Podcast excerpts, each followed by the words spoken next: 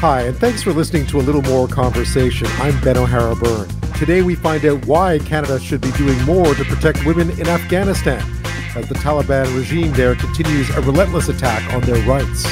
Renowned war studies expert Sir Lawrence Friedman joins us from London to talk about the impact of Russia's blockade of Ukraine's ports and how it could become a flashpoint in this war. We hear from the former Chief Operating Officer of Air Canada about what should be done to try to cut down those huge lines we're seeing at many Canadian airports these days. But first, Canada has now confirmed 5 cases of monkeypox, and public health officials admit they don't yet know just how many more may be out there.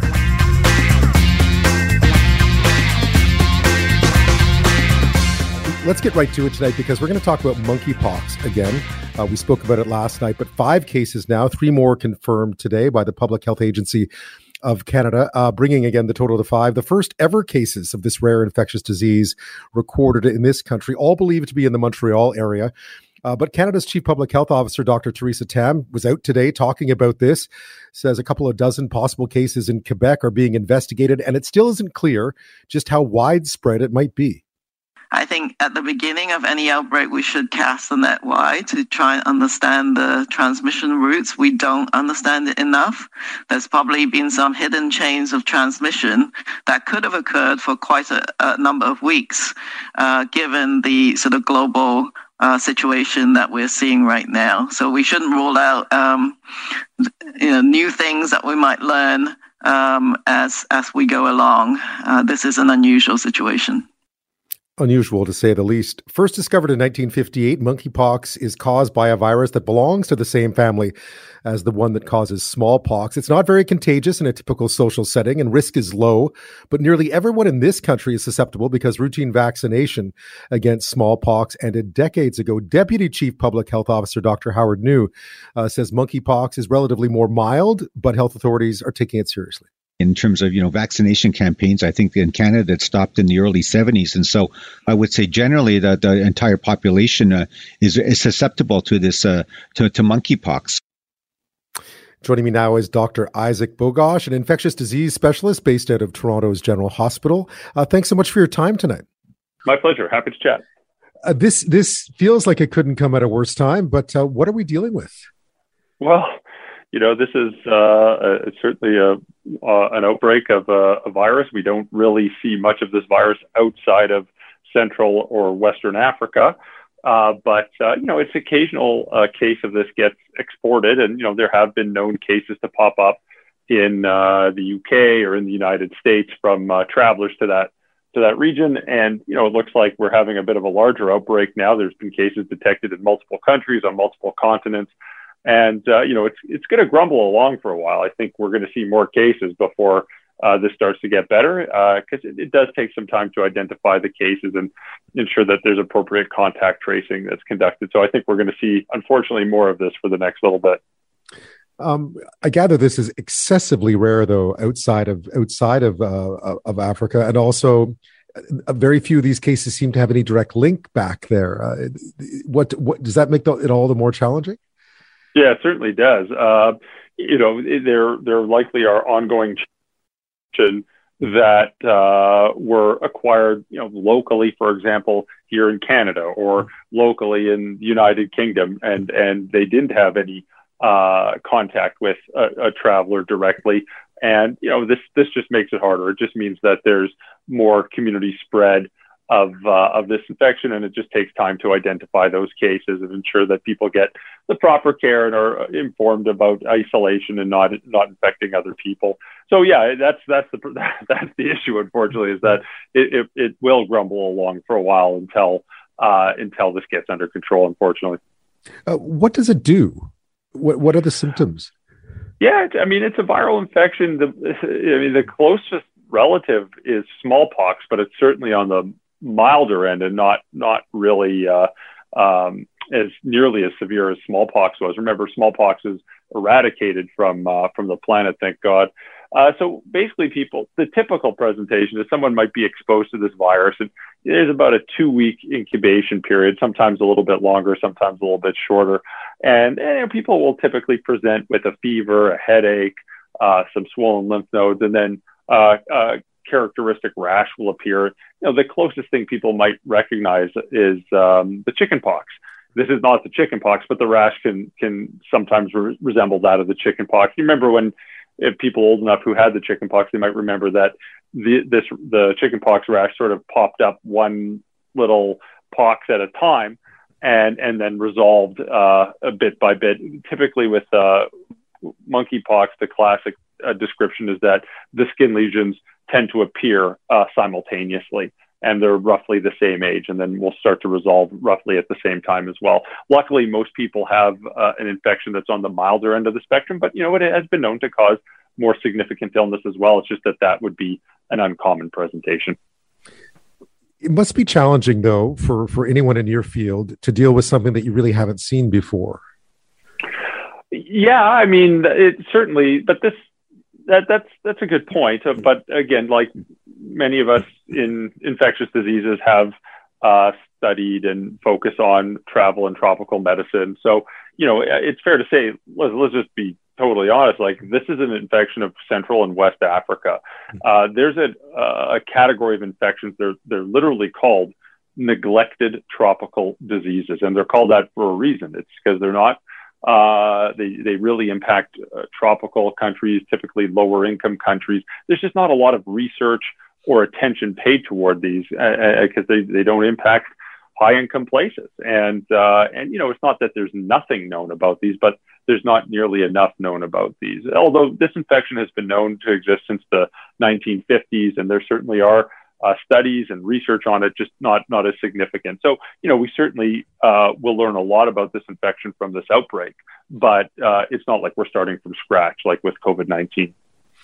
I understand that smallpox vaccine is one potential way of at least treating healthcare workers or treating some people who need to be treated, but that's very hard to come by now. Oh yeah, I mean you can't go down to your local shoppers and ask for a smallpox vaccine. I don't think they'll have it in stock, but yeah, there are stockpiles of smallpox vaccines. There absolutely are, and you know, for example, in the United Kingdom, they're doing what's called a ring vaccine strategy, where if they do find an infected individual, they'll look for all the close contacts of that individual, and they will vaccinate them. And I think that's a really smart approach. I mean, this is how you can quell these outbreaks quicker. But yeah, the smallpox vaccine is the same vaccine for monkeypox. It does provide cross protection. And there's people of a certain age listening who probably received a smallpox vaccine. The vaccine programs globally stopped around the 1970s, in some places in the 80s. And it's, you know, that vaccine effectiveness might have waned with time, but it is still thought to provide some protection. How concerned should the general public be right now? Because, of course, something like monkeypox, we're still dealing with COVID. A lot of people are on high alert about infectious disease. How concerned should the general public be about this? You know, I would never want to sweep anything under the rug and say it's nothing. Certainly, I think we should at least raise an eyebrow and take this seriously. You know, fortunately, everything we know about this infection, and we don't know everything, but everything we know about this infection is that it does cause a milder end of the spectrum of illness. It's vaccine. The vaccine is effective.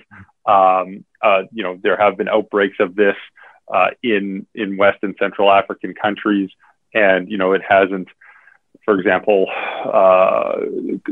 exploded all over the world like a COVID-19 did. And again, that's not to say it's going to be a nothing event. I think we've got to take it seriously, and we've got to find those cases, and we've got to educate the public, and we've got to provide support for infected people, and we've got to provide prevention for those who might have been exposed. But I think it is going to grumble along. Again, no one has a crystal ball, but I don't think this is going to be, you know, COVID part two. We certainly, though, I imagine, anticipate that there are many cases out there that we don't know about, because it appears to have circulated already, I suspect. Oh, yeah. Oh, for sure. For sure. I mean, we're going to hear more about more cases, for sure, over the next few days and weeks. And it's probably going to take a bit of time before this starts to tail off. Dr. Bogash, thank you so much for your time tonight. I appreciate it. My pleasure. Have a great day. I don't know if you've been reading up on Afghanistan of late, but the past few weeks have seen even more attacks on women's rights in that country by the Taliban regime. On May 7th, the government issued the so-called burqa edict, forcing all women to completely cover up in public. And this week, they extended that edict to women on TV, such as newscasts, just to drive it home a little further. It is the latest in what has been really a relentless effort by the Taliban since they came back into power last summer to scale back any freedoms enjoyed by women in the time before the fall of Kabul. And despite promises from the regime at the outset that this would not be a return to the Taliban of old, it wouldn't be the return to the Taliban of Mullah Omar and 9/11 and the late 90s, early 2000s, it appears, for all eyes to see at least, that women are quickly being forced back into the shadows, back into invisibility in Afghanistan. And that despite the fact, I mean, let's be honest, Canada fought over there. One of the reasons we were there, one of the reasons we talked about being there, was to allow women and girls to be educated and to make sure they had futures. And these are the same women now, that generation, that are being shoved back into the shadows by the Taliban. Now, Canada's reacted with some harsh words about all this, saying that we are deeply concerned about escalating restrictions on women by the Taliban, including this burqa rule, asking that human rights for women and girls be respected. But again, words. The Taliban aren't really ones for listening to critiques from abroad. My next guest, though, says the women of Afghanistan and their daughters deserve more, and that Canada isn't living up to its 2017 commitments laid out under the so-called Feminist International Assistance Policy. Joining me now from Toronto is Zahra Nader. She's an Afghan-Canadian journalist and a contributing reporter to the Fuller Project. She's also a PhD student at York University. Zahra, thank you so much for your time. Thank you for having me here, Ben. I know we've seen a rapid deterioration, call it a full-on attack on women's rights in Afghanistan since the Taliban took over again. How would you describe what's happened, though, for those who haven't been paying close attention? So let me start maybe from August. I'm living in Toronto, so I was watching closely everything as it was unfolding in Afghanistan. And actually, there was a lot of hope, and people would like to call them Taliban O2 because they felt that this Taliban is change. And when they were in Qatar for the peace talk, and they continued to say that we do respect women's rights and that we will allow women to get education, to return to work. But unfortunately, what happened and what I'm personally reporting on is that claims was never true. And that was something that Afghan women from the very beginning was saying, that please don't trust the Taliban, and what they are not truthful to what they say, to what they claim, and let them, just make sure there's guarantee for what they are saying, for what they're claiming. But unfortunately, that didn't happen. So everything happened very fast. In their second week in power, the Taliban ordered all women in Afghanistan to not come to work, stay at home, because our fighters are not trained to respect you. And that was the excuse. It was very interesting to just say, we are not ready to respect you, so you have to stay at home. And gradually, in September, they announced that all boys can return to school, but not girls from grade 6 to 12. So from primary school is allowed for girls, but not from grade 6 to 12 are not allowed. They have to remain at home until we prepare a sort of framework. Again, this was the claim initially the first time they took power in Afghanistan in 1996. They said the same thing, that we allow women to work and education, but we need a framework, we need we need to create a condition for it, right? But we know that never happened, and it's been repeated again. And if you allow me, I can go on to say that in December they literally ban all women from traveling even inside the country and outside the country without having a male chaperone. Mm-hmm. And that is in a country that has one of the highest number of widow women, the women who do not have a male chaperone immediately to accompany them outside the home. And I personally reported that how this decrease and how these orders are preventing women even from getting healthcare. And then recently, of course, we've seen others. There's a new burqa rule, a covering rule that's come in. It's really felt like the Taliban have gone about once again trying to to make women in Afghanistan disappear from both the economy and society at large. Yes. Unfortunately, that decree just was announced on May 7, and they said all women have to cover their face. And it would be good for them. It's the best sign of observing their rule is to stay at home. And one of the very, very cynical twists to this decree was that women themselves will not be punished, but their male chaperone or their male mahram or guardian will be the one that punished. So basically, it stripped women of the very autonomy to even resist this order, to just say that, to push back and say, we are not going to accept this. So basically, they said, okay, from now on, if you're not going to observe our dress code, which is a face covering, and they said the best form would be burqa, if you're not covering your face, your male chaperone or your male guardian will be punished. Basically, they're making, and we have the highest rate of domestic violence in Afghanistan. And the statistics shows that from 10 women, 9 of them experience one form of domestic violence. And this decree definitely going to systematically make that domestic violence a systematic violence for women in Afghanistan. Just the impact on the country itself, because we know from the many, many years of violence, obviously, as you mentioned, a huge number of widows, they're the heads of their families. We're in the middle of a humanitarian crisis in Afghanistan. What is the impact to the country when you remove women from every facet of the economy and their ability to make a living?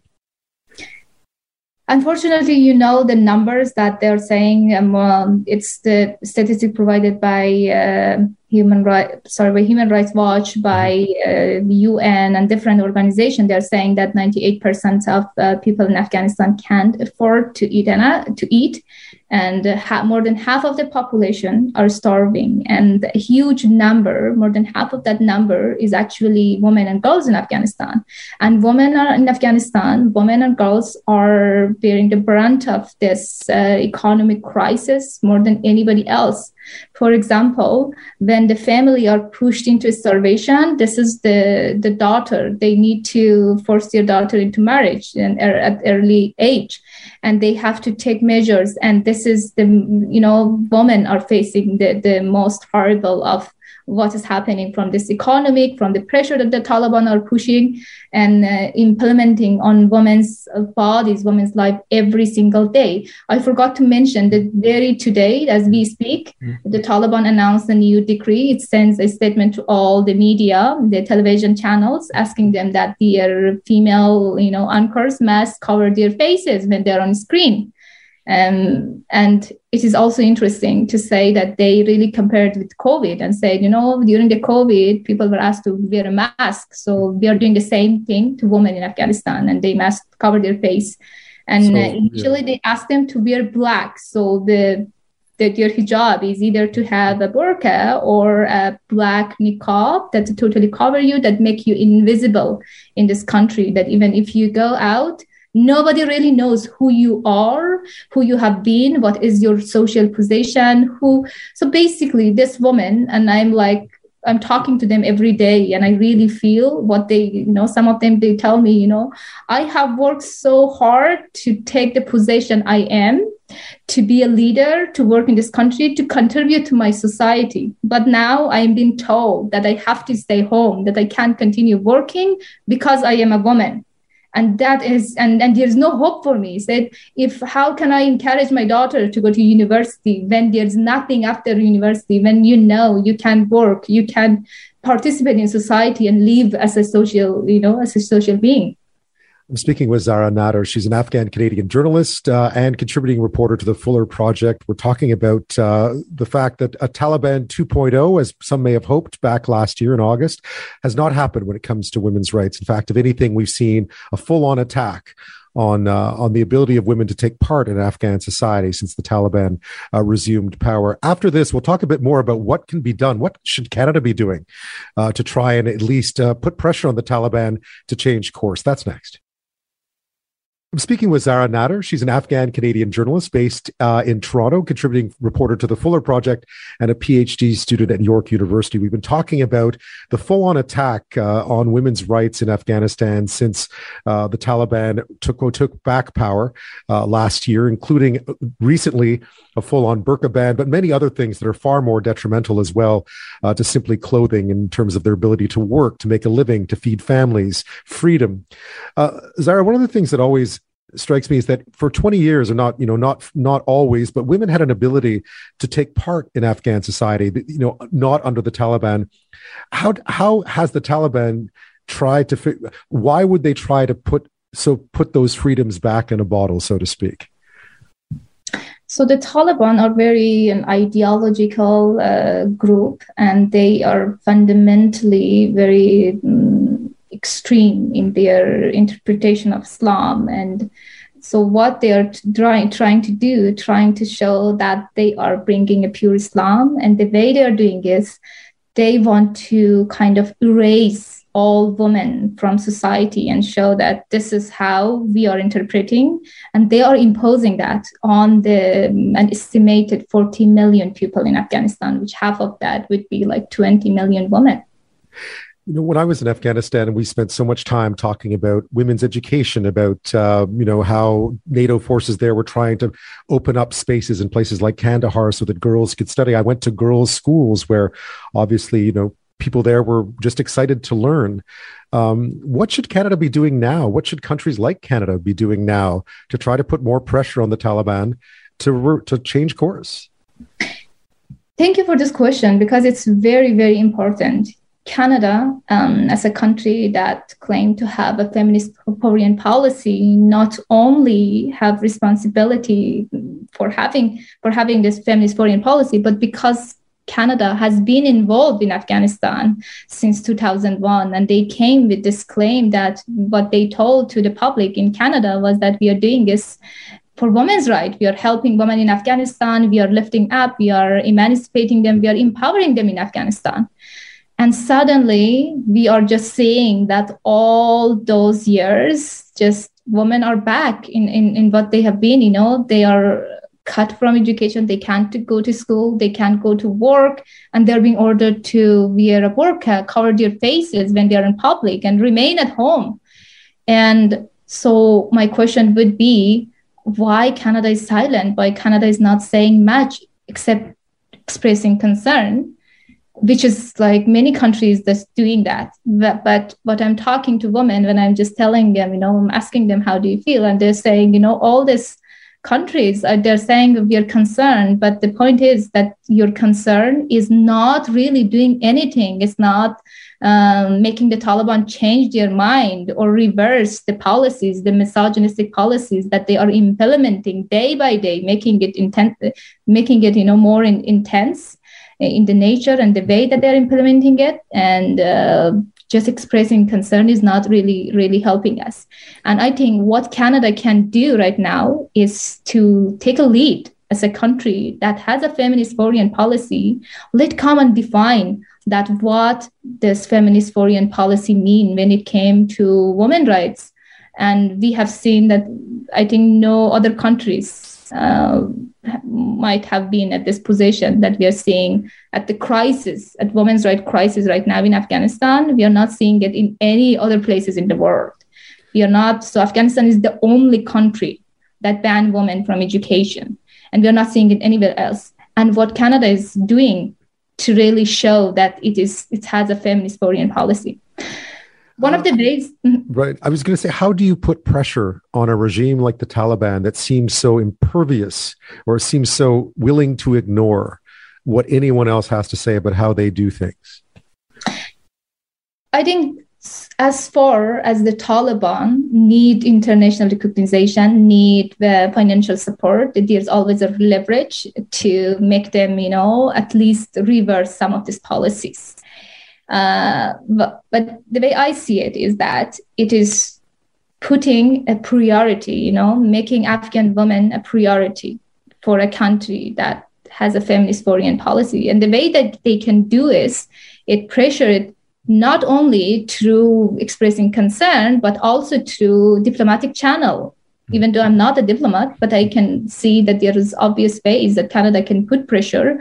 Canada could put sanction on the Taliban leaders and ask them that they would not be, allowed to travel outside Afghanistan, and make sure to kind of pressure on the countries that are legitimizing the Taliban, that are negotiating on behalf of the Taliban, to make sure that as long as the Taliban are not willing to accommodate to the rights of women, the rights of girls in Afghanistan, we are not willing to take any step toward recognizing them, toward giving them support, or toward having them to travel outside the country. This is one way Canada can do. And one of the other ways, which is very important, is to help and support women of Afghanistan by putting them at the priority list of entering to Canada as a refugee, because we know that women in Afghanistan, they can't work. And the women who were visible, who were part of the society, who were leading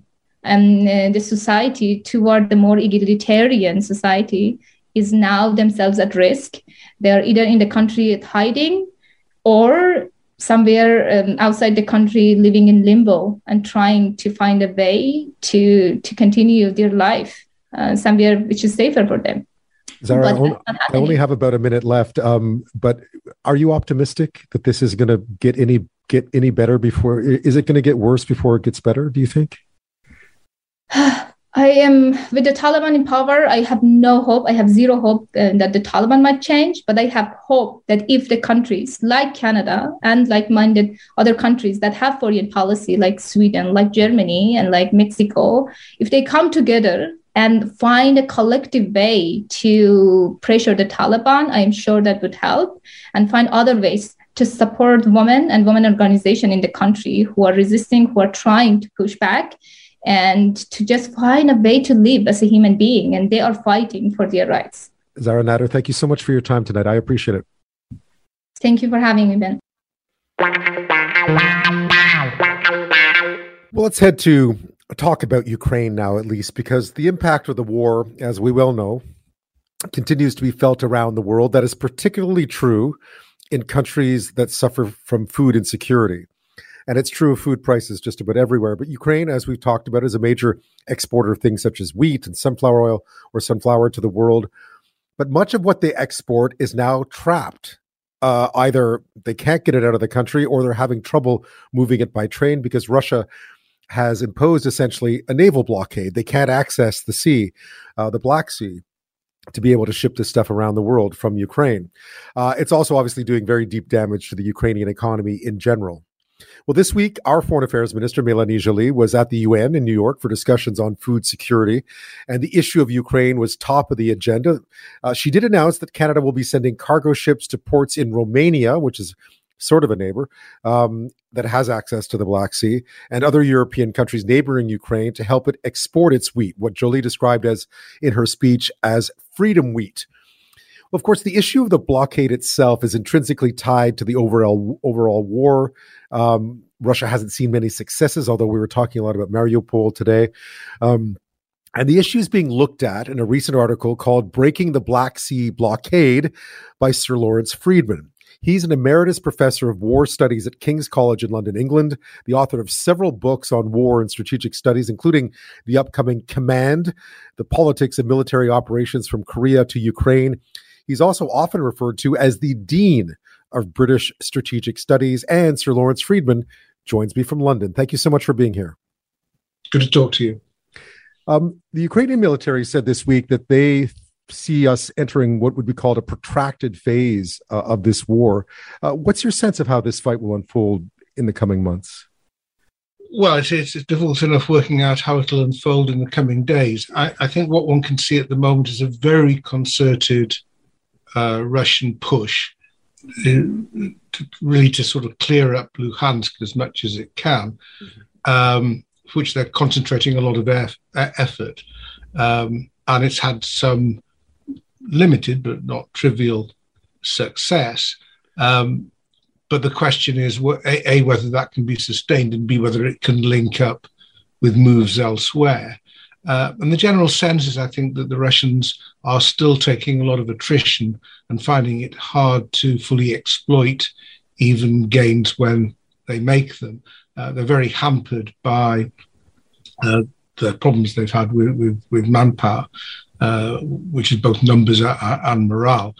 The Ukrainians have made some progress themselves, pushing Russians out from around Kharkiv, nibbling away around Kherson.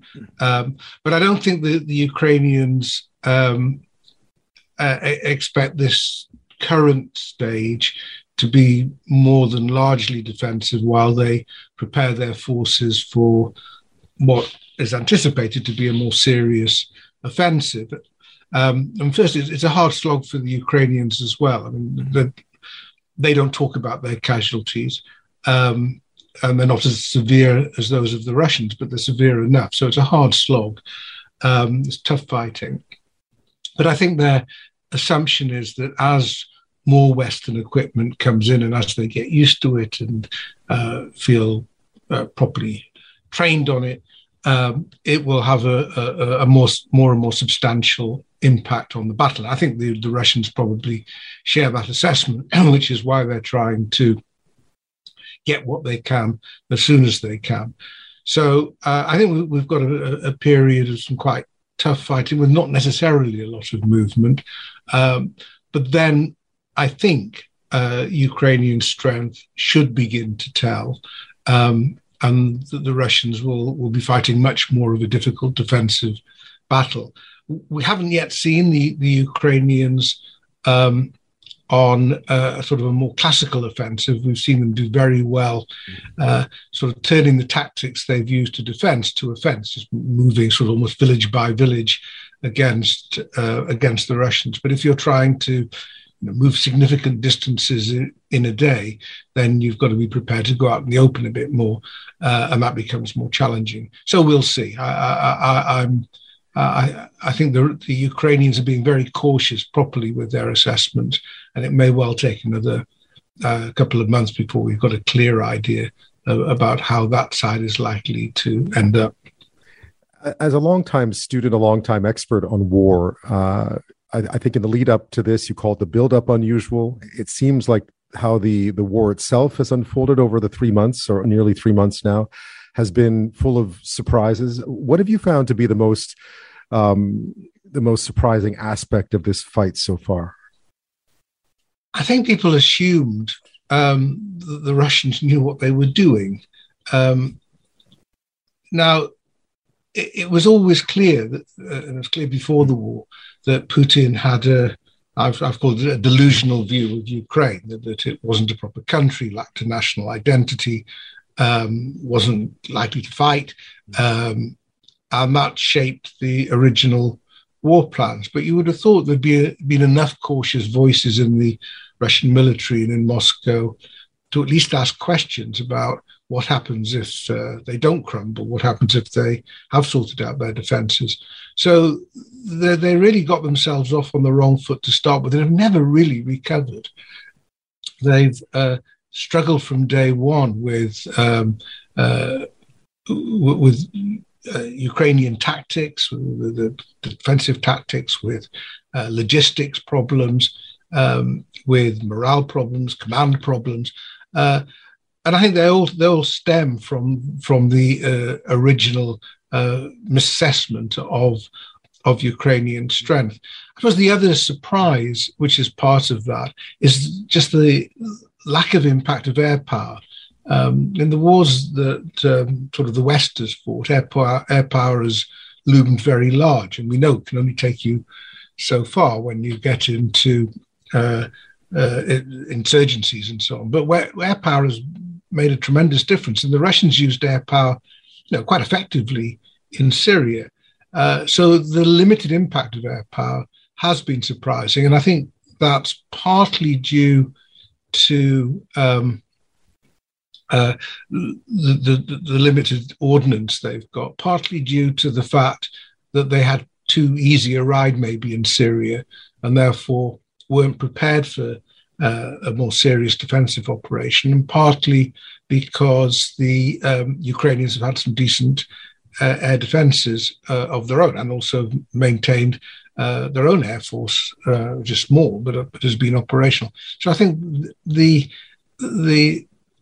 lack of importance of the air power dimension is relevant, but hasn't been decisive, not say as much as artillery.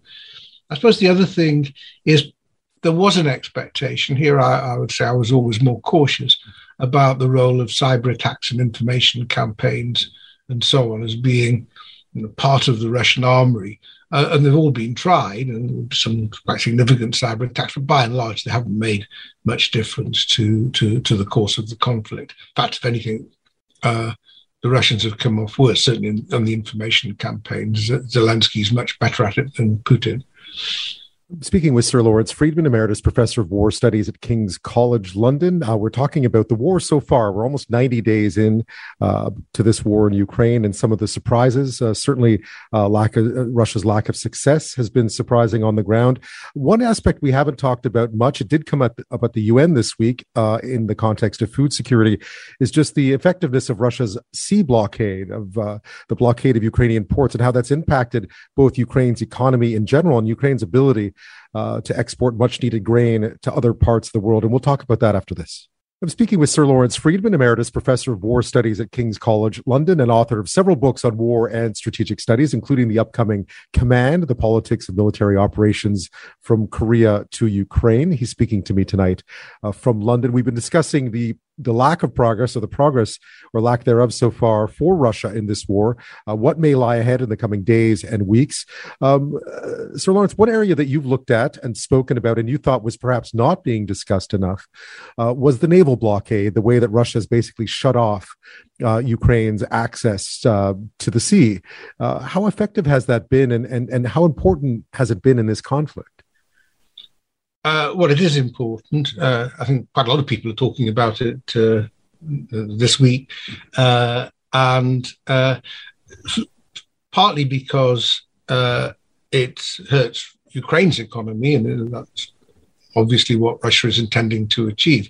But it's having dire effects on the international economy, on basically on food prices, and could create a much more general humanitarian crisis, which is why there's a lot of interest in how you get all the agricultural produce in storage in Ukraine, particularly close to Odessa, out, because that normally goes by sea. And these are really substantial amounts. And if you don't move them, then you've got a problem with the next harvest, because you've got nowhere to store. So there are very big issues here. And the EU and the UN have been looking at these. The question is, do you need some sort of military naval operation to provide some sort of convoy? There's two sorts of problems. One, whether or not the Russians would fire on ships trying to escort merchant vessels in and out of Odessa. Odessa would be the main port involved here. And also the role of mines, some of which undoubtedly have been laid by the Ukrainians to stop a Russian amphibious landing. And the mines are a really big problem. One ship has already been struck by a mine with a couple of casualties. And so I think you would need quite a serious naval operation. It wouldn't have to be branded as NATO. It could be branded as UN or just an ad hoc coalition. But I think there's going to be increasing pressure for something like this, just simply because the current situation carries all sorts of dangers, not only for Ukraine, but for the rest of the world. And the Russians are being a bit equivocal on all of this in terms of what steps they would take to stop it. They say it has to be linked to economic sanctions against Russia, and that's obviously something that NATO will not want to, or the EU will not want to ease. So I think there's going to be quite a bit of diplomacy around this over the next week or so, but the pressure is certainly building up to act. I know from the outside, really, we've seen the high-profile incidents, the sinking of the Moskva, for instance. There was the sinking of another major Ukrainian ship or Ukrainian vessel at the very beginning, the Slovyansk, and then there was another Russian vessel that was sunk as well. And these seem to be the times that we pay specific attention to what's going on at sea, as well as sort of the attacks from the Azov Sea and from the Black Sea on Ukraine. But how successful has Russia been in this blockade, and how powerful is their Navy and its ability to defend that area? Well, it's obviously in a very strong position vis-a-vis the Ukrainian Navy, which is tiny.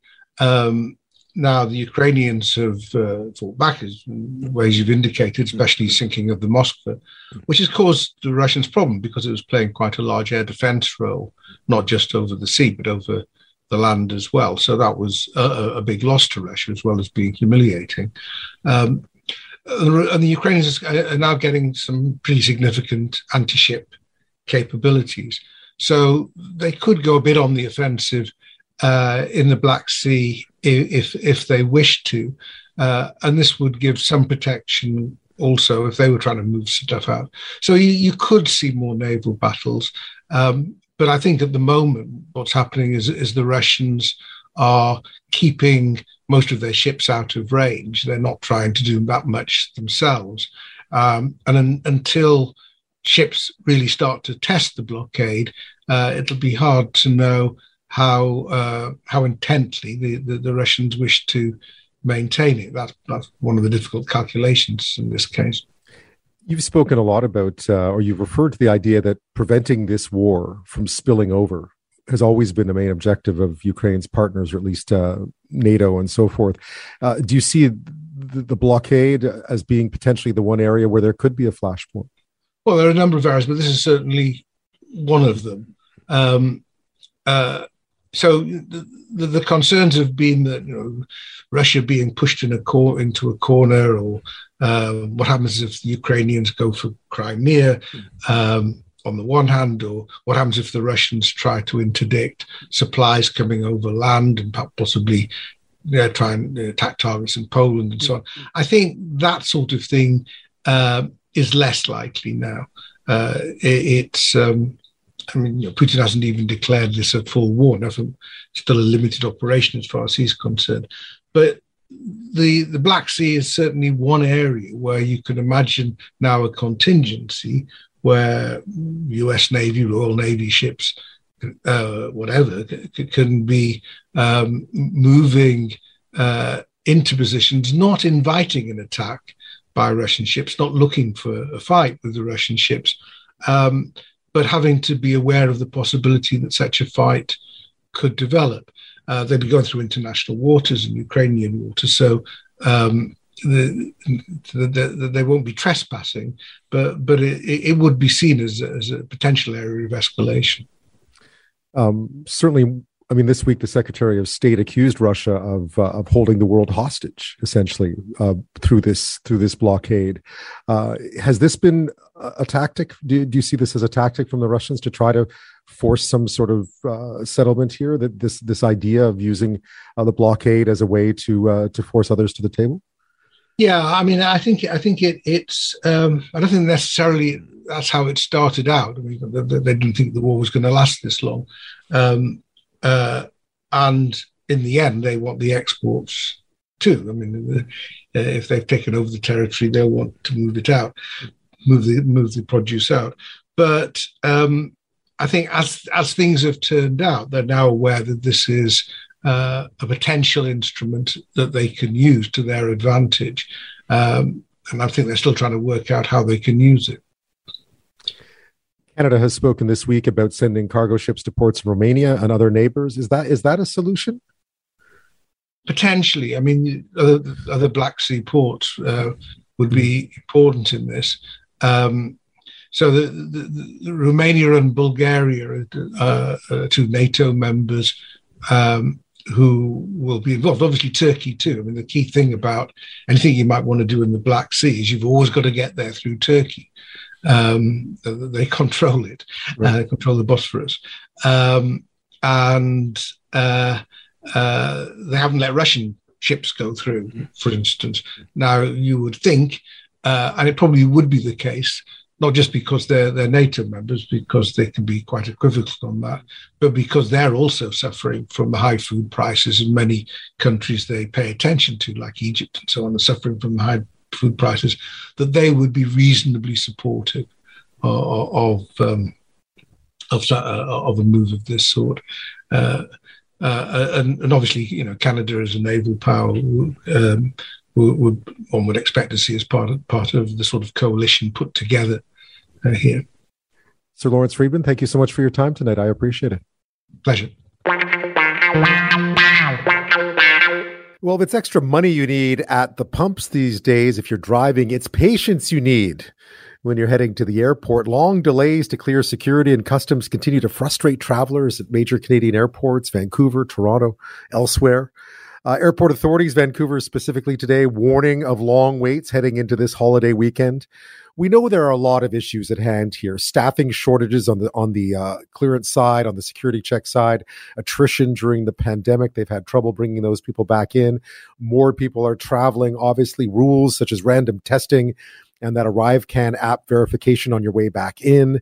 And sure, we're out of practice a bit. The transportation minister was eager to point that out last week. But honestly, I just took an international flight for the first time last month. It had been a while. It was a little bit disorienting, but really it wasn't like trying to figure out how to change the clock on your stove every year, every time we set them forth and put them back twice a year. That's more complicated than going through an airport security check. It did take a few extra seconds, but I can't imagine that us being out of practice is what's causing these massive, long delays at airports. It seems just a bit ridiculous. But anyway, I mean, it is slowing things down a little bit. Meantime, Canada's transport minister, the same, says the federal government is doing what it can to fix the problems. Here's Omar Al-Gabra. We're seeing that the surge for demand to travel is putting a lot of pressure on our airports, on our security system. We are making sure that we increase resources. We're working with airports. We're working with airlines to address this issue. The one thing that is a little bit surprising is they must have seen this coming. I mean, it's true that for a long time there, we thought things might come back slowly. We weren't sure whether there'd be new waves. Omicron certainly set everything back. But once that started to pass, you would think that right across the board, people would have understood that there was going to be a rush to travel again and a rush to the airports and to make sure that we were ready, maybe even overcompensate so that there would be maybe even quicker than you'd used to before the pandemic. But no, instead, we've had many long waits. Well, my next guest says there are indeed many factors at play, but there are some issues that could be solved quickly if only Canada followed the examples of some other places. Joining me now is Duncan Dee. He's a former chief operating officer at Air Canada and a member of the panel appointed to review the Canada Transportation Act back in 2016. Duncan Dee, welcome to the show. Thanks so much for having me, Ben. You've had you flew today. You've had some personal experiences with flying over the last while. How have you found it? Because I understand for you this is an issue born of personal experience. You know, Ben, it is an issue born out of personal experience. My first experience with what's going on right now was actually in early April, but I'm happy to report that today the trip was relatively smooth. But the plus side of that is my itinerary today meant that I could avoid most of the bottlenecks. I cleared security in Moncton, New Brunswick, which is a relatively small airport where the lines were manageable. And the immigration I saw today was U.S. immigration in Montreal and not Canadian immigration. And there again, the lines, it was very heavy. But the officers were clearing customers in a very normal and routine way. But you did hear anecdotally from your seatmate that things mightn't be quite as easy coming through Montreal itself. Yeah, my seatmate actually was chatting with me as fellow travelers tend to do when he saw me at the gate waiting to board the flight, and I asked him, so how was it today? And he said that he had shown up at the airport 2 hours before his the departure, and he barely made it, which was actually true because they were calling the boarding process just as he walked up to the gate. So from your perspective, what is the problem? I realize it's a bit of a perfect storm in many ways, but what are you seeing here with all your experience? What are you seeing as the root causes of these big delays that we're witnessing at airports, many big airports in this country? Ben, I think you're right in describing it as a perfect storm, but in some ways it's also an imperfect storm. Some of it is a self-inflicted storm, and some of it are long-standing self-inflicted storms. So what we've got in Canada are bottlenecks on the outbound, meaning people leaving the places they're flying from, where they're encountering huge queues at primarily Toronto, but also in Montreal and Vancouver, for security clearance. So what they're encountering when they try to leave, they check in on time, they drop their bags on time, and they look up and there's at times 3 to 4 hour queue just to get through security, which is extremely difficult to manage because the rules say that you can check in for a domestic flight 45 minutes before it departs, or an international transborder flight 60 minutes before it departs. So a 3 or 4 hour line basically means you're missing your flight. And then on the inbound, if anybody has traveled internationally, the delays are even more dramatic because what's happened is people aren't even able to get off the plane.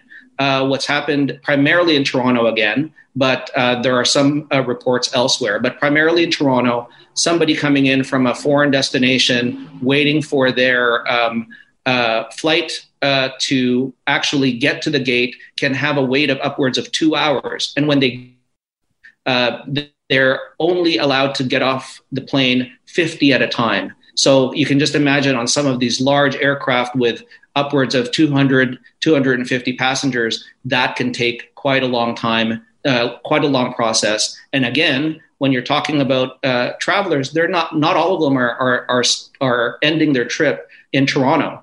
A good chunk of them, up to half, maybe even more of some of these flights will carry connections beyond Toronto. So most of these people would be missing their flights. They're going to have to make other arrangements to get home. So Duncan, clear this up for me, because we see a lot of passing the buck on this one. And I imagine not all of it is unjustified. I mean, there is a worker shortage. We know that. Airports appear to be stuck as well to some extent with that.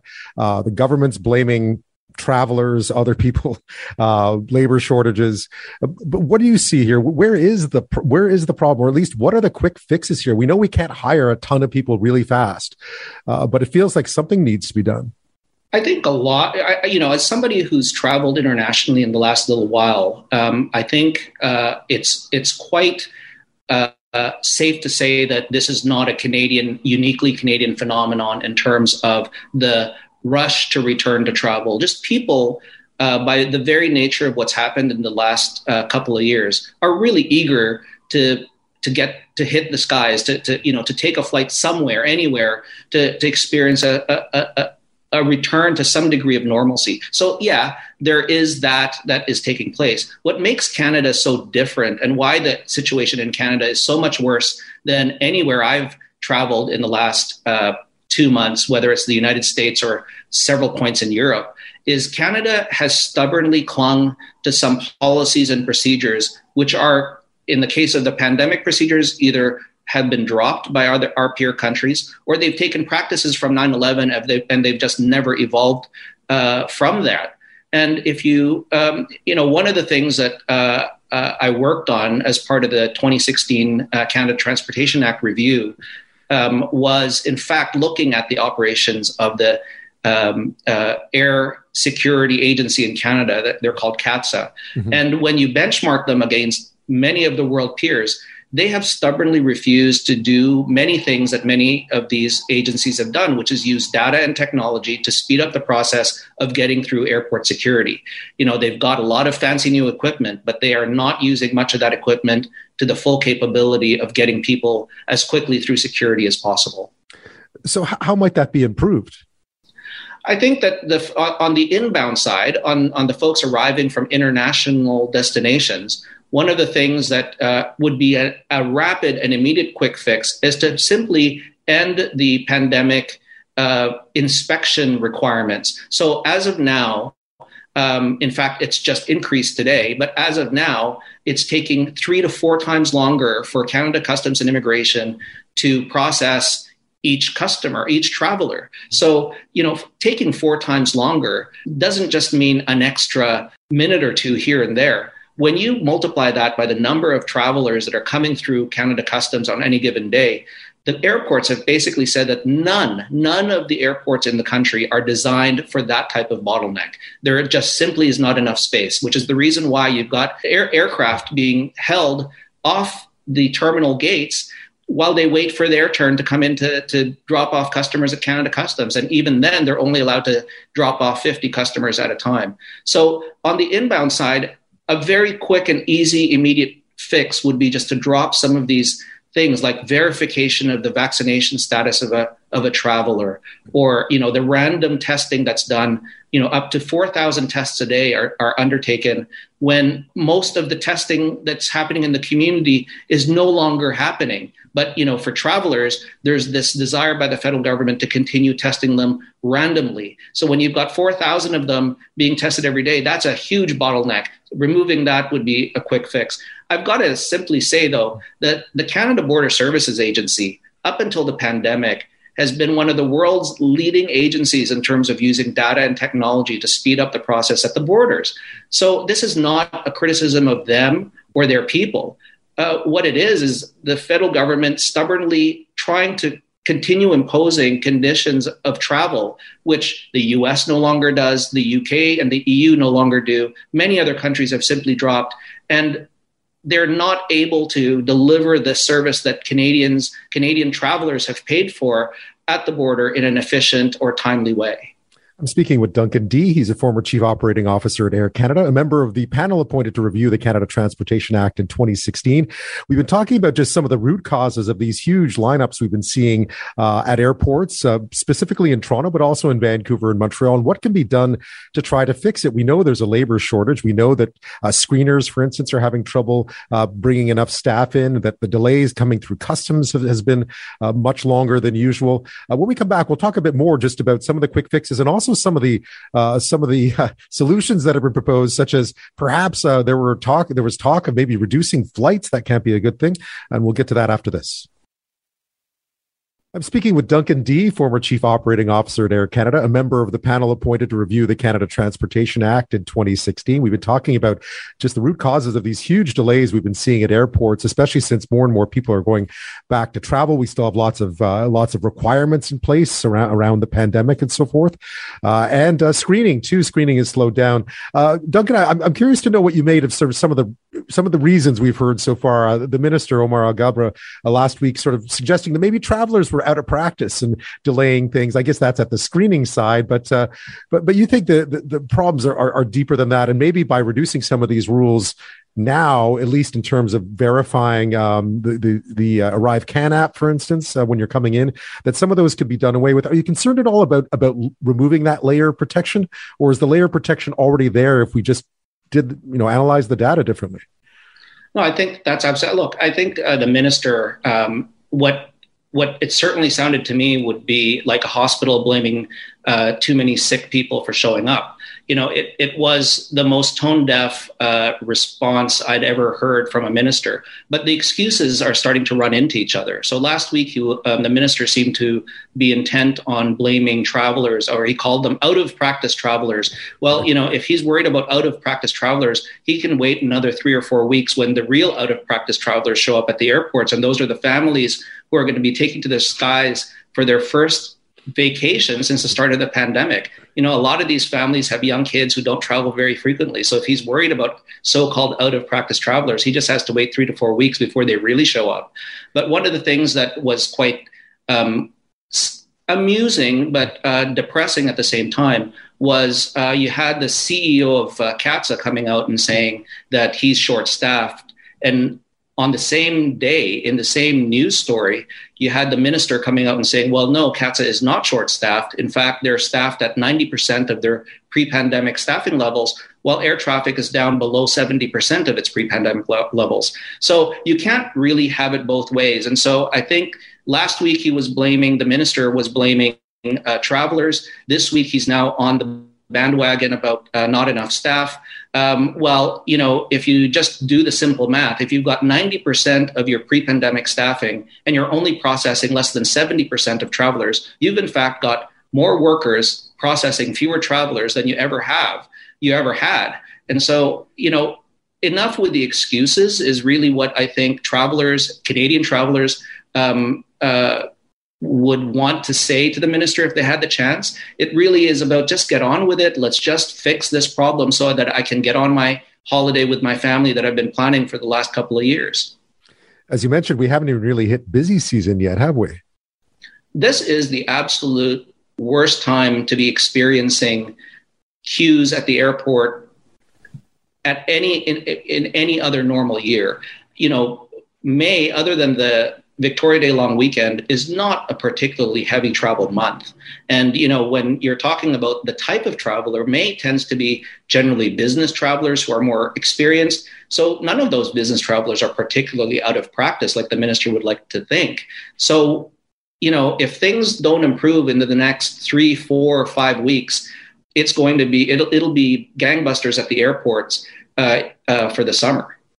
And the really quick fixes, if I get this right, the really quick fixes you've been looking at is as the Airports Association's been calling for, is drop the COVID-19 testing coming in. We've been seeing fewer results, and try and speed up the verification of the Arrive Can app at least. There's that on the inbound side. On the outbound side, I would just suggest to CATSA that it would be nice if they were consistent. You know, one of the things that I experienced, which I now have confirmed has been experienced at multiple airports in the country, is for the last 20 years that CATSA has been in existence, they've never enforced this rule.